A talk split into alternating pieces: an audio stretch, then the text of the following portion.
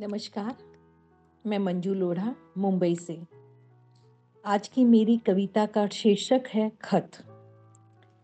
कभी जब यूँ ही अकेली बैठी होती हूँ, यादों की लहरों में डूबती उतरती रहती हूँ।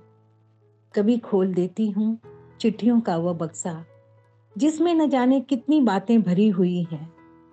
एक एक खत हाथों से उठाती हूँ, उसकी सुगंध में जैसे सारोबार हो उठती हूँ। सगाई के बाद के वह खत?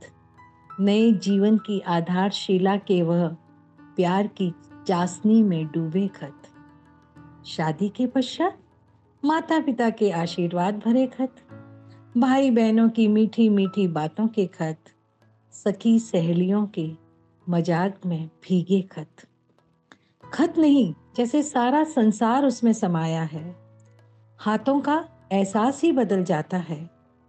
आज कंप्यूटर नई टेक्नोलॉजी के युग में, न जाने वो हाथों से लिखे खत कहाँ दफन हो गए हैं।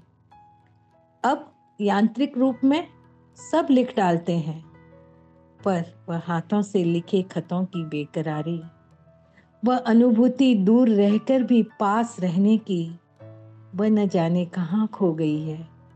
क्या कोई खत खत हो सकता है भला, जिसमें एहसास न हो जिसे हम हाथों से छू न सकें, जिसके एहसास को सांसों में न भर सकें, जिसकी महक को दिल महसूस न कर सके।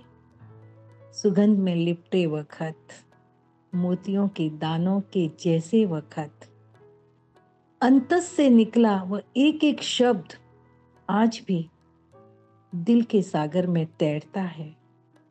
और जो कुछ अनलिखा था, वह भी कह जाता है। और जीवन में एक नई मिठास खोल कर फिर युवा बना जाता है, फिर युवा बना जाता है।